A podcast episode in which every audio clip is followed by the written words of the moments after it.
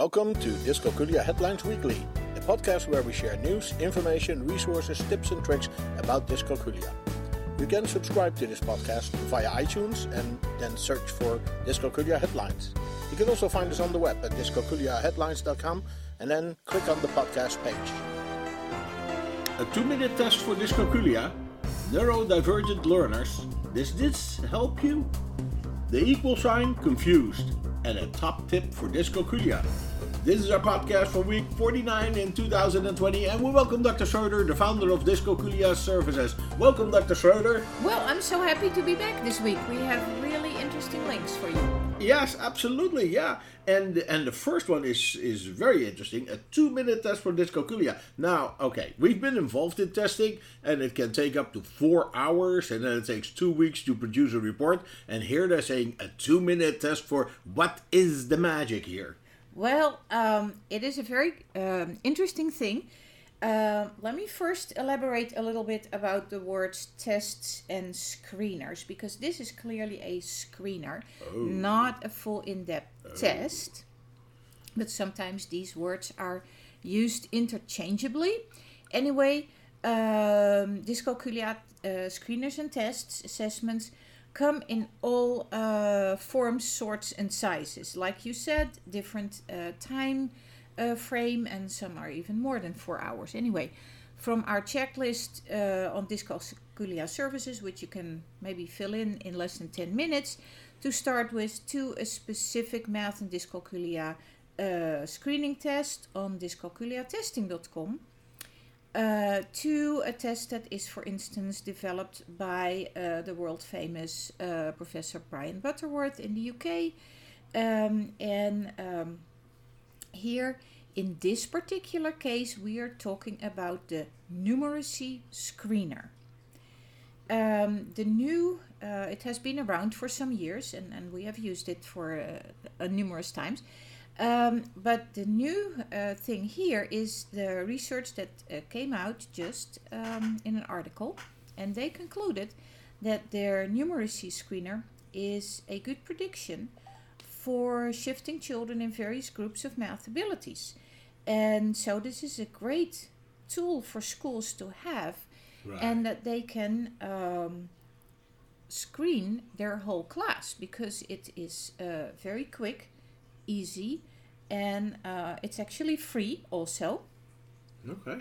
And then go and do some more testing for the group that scores in the lower category. So the thing here is the numeracy screener is only 2 minutes, and it both tests symbolic number knowledge, so the Arabic numerals, the written numbers, and non-symbolic, so not a symbol but just dots. And children need to figure out in two boxes where is the largest number of dots or the largest number. And they tested this with over 200 children, and it worked really well to discriminate between children who might later develop a real issue with math and those who were doing well. So originally this was developed by Nadia Nosworthy, who is also a co-author of this new article in the lab of Daniel and Sari in Canada. Okay. So please take a few minutes to read this and to look at how the screener works, and try, if you are working in a school, that you can implement this, because we definitely need statewide screening of all children for dyscalculia at a very young age, kindergarten and first grade. Absolutely. Well, that sounds great. Great tool to have. Our next link is about neurodivergent learners. And so it's a graphic. What are we looking at here? Yeah, it's a very nice picture. It's a circle, and it comes from the ADHD Foundation, and it shows all items that are related to executive functioning. And this is part of the brain, or actually a system within the brain, that has a lot of impact on all kinds of learning disabilities. And other neurodivergent conditions, behavior conditions also.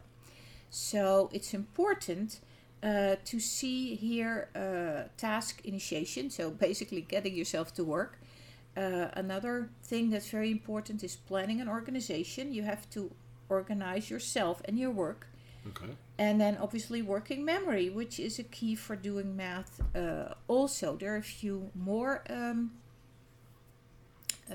items that have an influence on learning, and it's very good to be awareness of this, and that many functions of the brain are actually interrelated, that it's not one single thing that doesn't work or does not work, but they work together, they impact each other.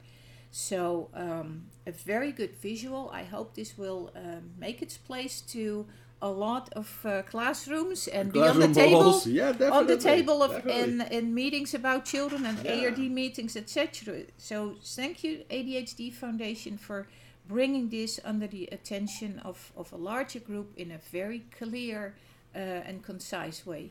Good tool. Now, our next link says, mysteriously, it says, did this help you? And there's a video here, so let's see if we can listen in for a moment.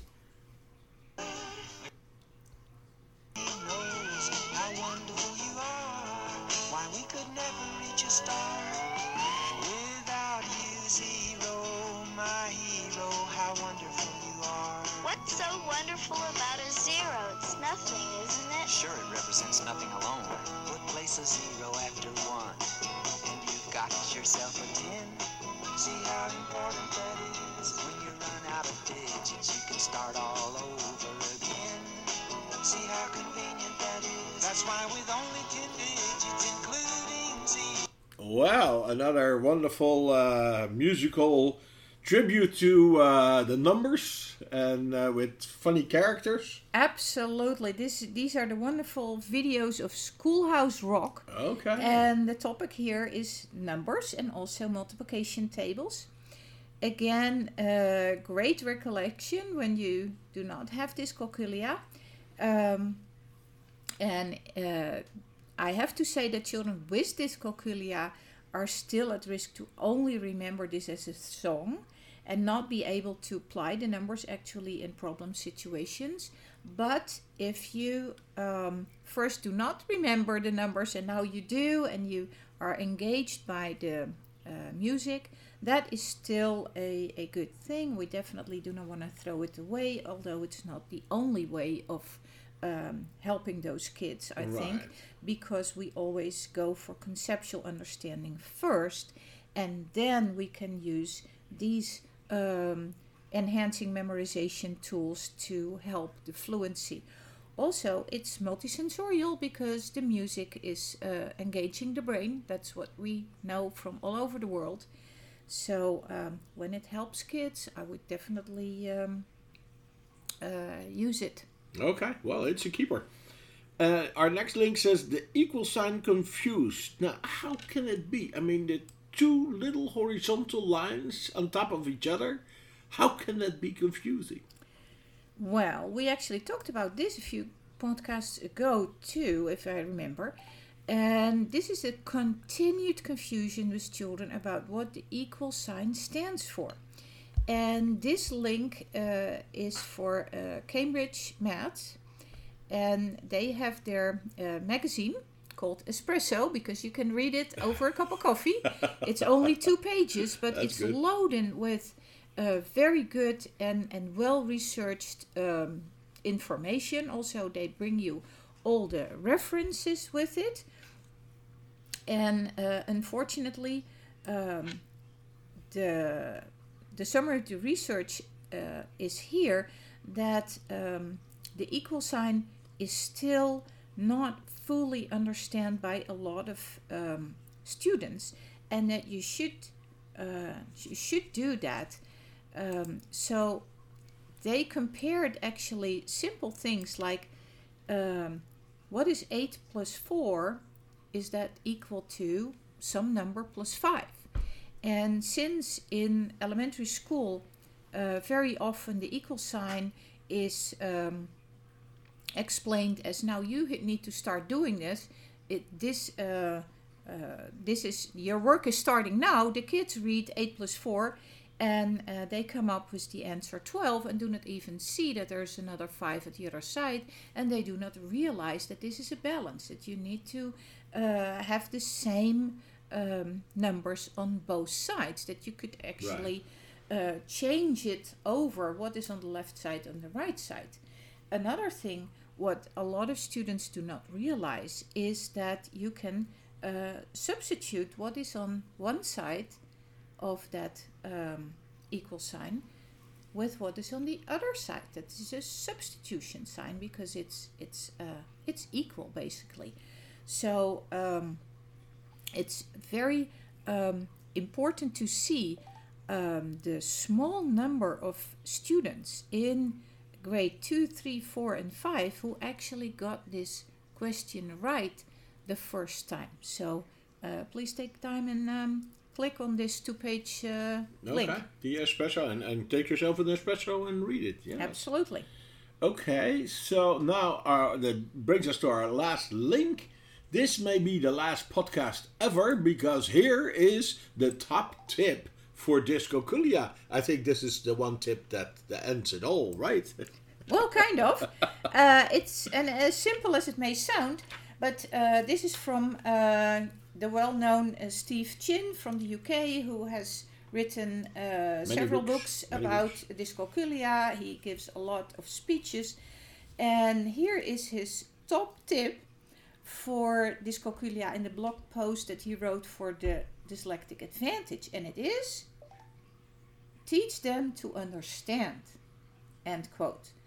So this is quite fitting in with my earlier comments that you need to strive for conceptual understanding first and stay away from only doing cute characters and melodies to teach mathematical concepts.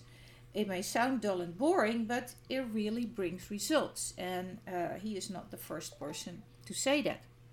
But actually, having said that, you can also show concepts in a very colorful and engaging way also. I'm just mentioning our Cuisenaire rods here that students really, really like. I can come up with the Numicon shapes, and that is another thing where concept and being attractive can go together. Great.